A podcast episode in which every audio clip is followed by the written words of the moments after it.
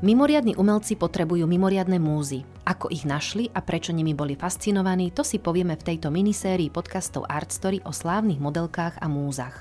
Simonetta Vespucci bola jednou z najznámejších renesančných supermodeliek, pri ktorej nohách chcel byť pochovaný velikán Sandro Botticelli. Volám sa Tatiana Poliaková, som návštevníčka virtuálnej galérie Art Story a pozývam vás počúvať ďalší diel venovaný umeniu. Našou sprievodkyňou do ucha je teoretička umenia Michaela Šimonová. Vitajte v Art Story a vitaj aj ty, Miška. Ďakujem. Ideme sa dnes rozprávať o zaujímavej dáme, Simonetta Vespucci. Poďme si najskôr o nej niečo povedať ako o človeku. Takže táto naša prvá dáma, La Bella Simonetta, ako ju v svojej dobe nazývali, žila v renesančnom období. To znamená aj výhodu, aj nevýhodu. Na jednej strane sa nám zachovali nádherné portréty, čiže nemáme nejako veľa fotografií, nemôžeme si porovnať s tým, ako reálne vyzerala. Viem len krásne kvetnaté opisy o tom, aká bola nádherná a očarujúca. Ale na druhej strane je to teda aj nevýhoda, pretože nevieme toho až tak veľa o jej živote. Simonetta sa narodila do lepšie situovanej rodiny, čiže nebola to teraz nejaká popolúška, ktorá by sa narodila chudobná a niekto by ju zbadal v dáve a povedal si, že aká je nádherná, a vydala sa veľmi mladá. Hovorí sa, že jej manžel si ju vyhliadol, keď ju videl s rodičmi na omši. A keďže bol vhodným kandidátom, dokonca bol aj trošku lepšie situovaný ako Simonettina rodina, tak sa stal jej manželom. Mala 15 alebo 16 rokov. Takže Simonetta sa vydala do dobre situovanej rodiny, a keďže vtedy prevzali vládu Medičiovci vo Florencii, tak to znamenalo aj rozkvet kultúry, umenia, literatúry, vzdelanosti, a preto Florencia sa stala jedným z veľkých centier. No a práve Simonetta sa tam ako mladúčka presťahovala so svojím manželom a tam sa stala supermodelkou, tak by sme to mohli nazvať. Stala sa veľkou hviezdou. Obľúbili si ju aj Medičiovci, najmä Giuliano Medici, o ktorom sa hovorilo, že mal byť jej milencom, aj keď je to dodnes taká skôr lákavá, pikantná klebeta. Minimálne vieme, že bol do nej veľmi zamilovaný a že ju veľmi obdivoval, ale to, že či Simonetta podľahla jeho zvodom, je už skutočne na fantázii životopiscov alebo teda tých, ktorí natáčajú filmy z tohto obdobia alebo sa venujú práve životu medičiovskej rodiny. Simonetta bola skôr v pozadí, keďže ona nejako aktívne nevystupovala v politike, nevie sa o tom, že by využívala tento vplyv, ktorý mala na jedného z najmocnejších mužov Florencie, ale zároveň si získala veľkú oddanosť ďalšieho významného muža, a to Sandra Botticelliho, s ktorým sa teda tiež spája viacero príbehov, ktoré sú na hrane obdivu až takej platonickej, romantickej lásky. Niektorí samozrejme špekulujú, že bol do nej zamilovaný, aj keď na druhej strane vieme o tom, že Botticelli bol minimálne obvinený zo sodomie, čiže z homosexuality, ale zase jeden nikdy nevie, kde je pravda. Minimálne si môžeme byť istí v tom, že bol veľmi očarený krásou tejto mladej ženy, keďže ju aj maľoval práve pre spomínaného Giuliana Mediciho, ktorý chcel, aby ju Botticelli namaľoval ako bohyňu Aténu, dal si ju na svoj prápor, keď boli usporiadané veľké hry vo Florencii, a tým pádom ju predstavil, pretože na tento obraz dal napísať, že je to žena bez páru. Čiže to bola žena, ktorej nebolo páru vo svete, ako tak by sme to možno povedali. Čiže ju preslavil, dalo by sa povedať, že to bola veľmi úspešná PR akcia. To je ako keby vám teraz na Instagrame fotka vyniesla milióny lajkov, tak vtedy pred skutočne obecenstvom, čo bola crème de la crème vtedajšieho severného Talianska, nie len talianská, ale aj o veľkej časti európskej šľachty, tak spoznali, kto je práve táto nádherná žena, pretože Giuliano sa tým nejako netajil, že ju obdivoval. Samozrejme nebol jediný nápadník, veľa mladých mužov jej posielalo rôzne dary, taktiež sa chcelo ukázať v jej prítomnosti, no ale nevieme o tom, že by mala s niektorým z nich nejaký pomer. Samotný Botticelli ju maľoval vo viacerých svojich obrazoch, takže keď uvidíte od Botticelliho portréty, hlavne z jeho ranného obdobia, keďže Simonetta zomrela veľmi mladá, takže nestihol ju maľovať po veľmi dlhú dobu, tak tam uvidíte krásnu mladú ženu so svetlými vlasmi, svetlejšími očami a svetlou pleťou, čo bol taký ideál krásy, keďže bolo to trošku iné od toho, ako vyzerali vtedajšie Talianky, ktoré mali skôr opalenejšiu pleť, tmavšie vlasy a tmavšie oči. Je dokonca aj taký mýtus alebo taký dohad, že práve Simonetta môže byť predlohou pre Venušu, alebo teda zrodenie Venuše na najslavnejšom Botticelliho obraze, aj keď tento obraz bol dokončený až niekoľko rokov po jej smrti. Niektorí vravia, že to nie je možné, že to je fantázia, pretože Botticelli by sa neznížil k tomu, že by ju namaľoval ako nahú už niekoľko rokov po jej smrti. Niektorí vravia práve, že to bolo tak, že on nemohol zabudnúť na jej krásu a že samotná Simonetta pochádzala z mesta, ktoré sa spájalo s Venušou, takže bolo to ako keby taký tribút jej kráse a jej zrodeniu a jej príchodu do Florencie, ale pravdu sa už asi nedozvieme. Čo je ale taký milý fakt alebo zaujímavý fakt je to, že Botticelli chcel byť pochovaný pri jej nohách, čo sa mu aj splnilo, ale nebolo to teraz také romantické, ako by to možno znelo na prvé počutie, pretože tak či tak boli ich rodinné krypty v jednom a tom istom chráme, čiže tak či tak by boli pochovaní blízko seba. Ale minimálne to dodáva punc takýto romantický tejto mladej žene, ktorá bohužiaľ tragicky zomrela, keď mala iba 22 rokov. Nevieme úplne, čo bola príčina jej smrti, najpravdepodobnejšie tuberkulóza alebo mor, prípadne nejaká iná nepríjemná choroba.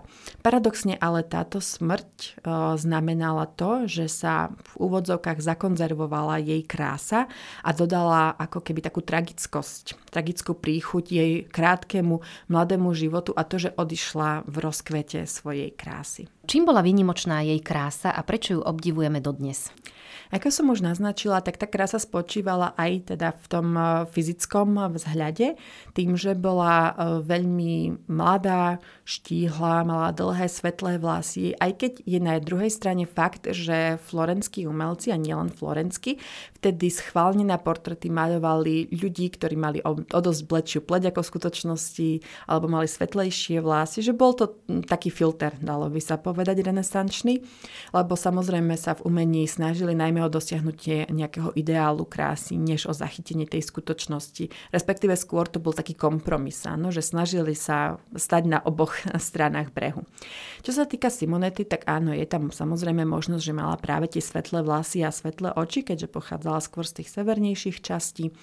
Ale okrem tejto vizuálnej stránky, tam bolo dôležité aj to, čo ona ako mladá žena predstavovala, čiže nie len to fyzické, ale aj to, čo sa s tou fyzickou krásou a fyzickou dokonalosťou spájalo. S tým súvisela aj renesancia ako nový myšlienkový prúd, čiže táto Simonetta, ona predstavovala aj nejakú ideu. Čiže ona ako keby presahovala len to svoje fyzické telo a to, kým bola ako človek, ale tí umelci, prípadne aj tí šľachtici, ktorí teda boli jej obdivovateľmi, lebo samozrejme Botticelli nebol jediným maliarom, pre ktorého pouzovala ako modelka. Boli viacerí renesanční umelci, ale Botticelliho príbeh je taký najznámejší a najdramatickejší.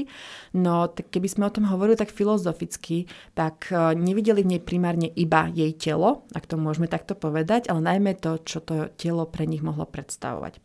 A to bola idea krásy ženského typu, takzvaná nymfa. Lebo ono bolo niekoľko typov ženskej krásy. A práve tá nymfa mala byť nesmrteľná bytosť, ktorá bola veľmi čistá a veľmi mravná. A bol to práve takýto koncept inšpirovaný neoplatonskou filozofiou.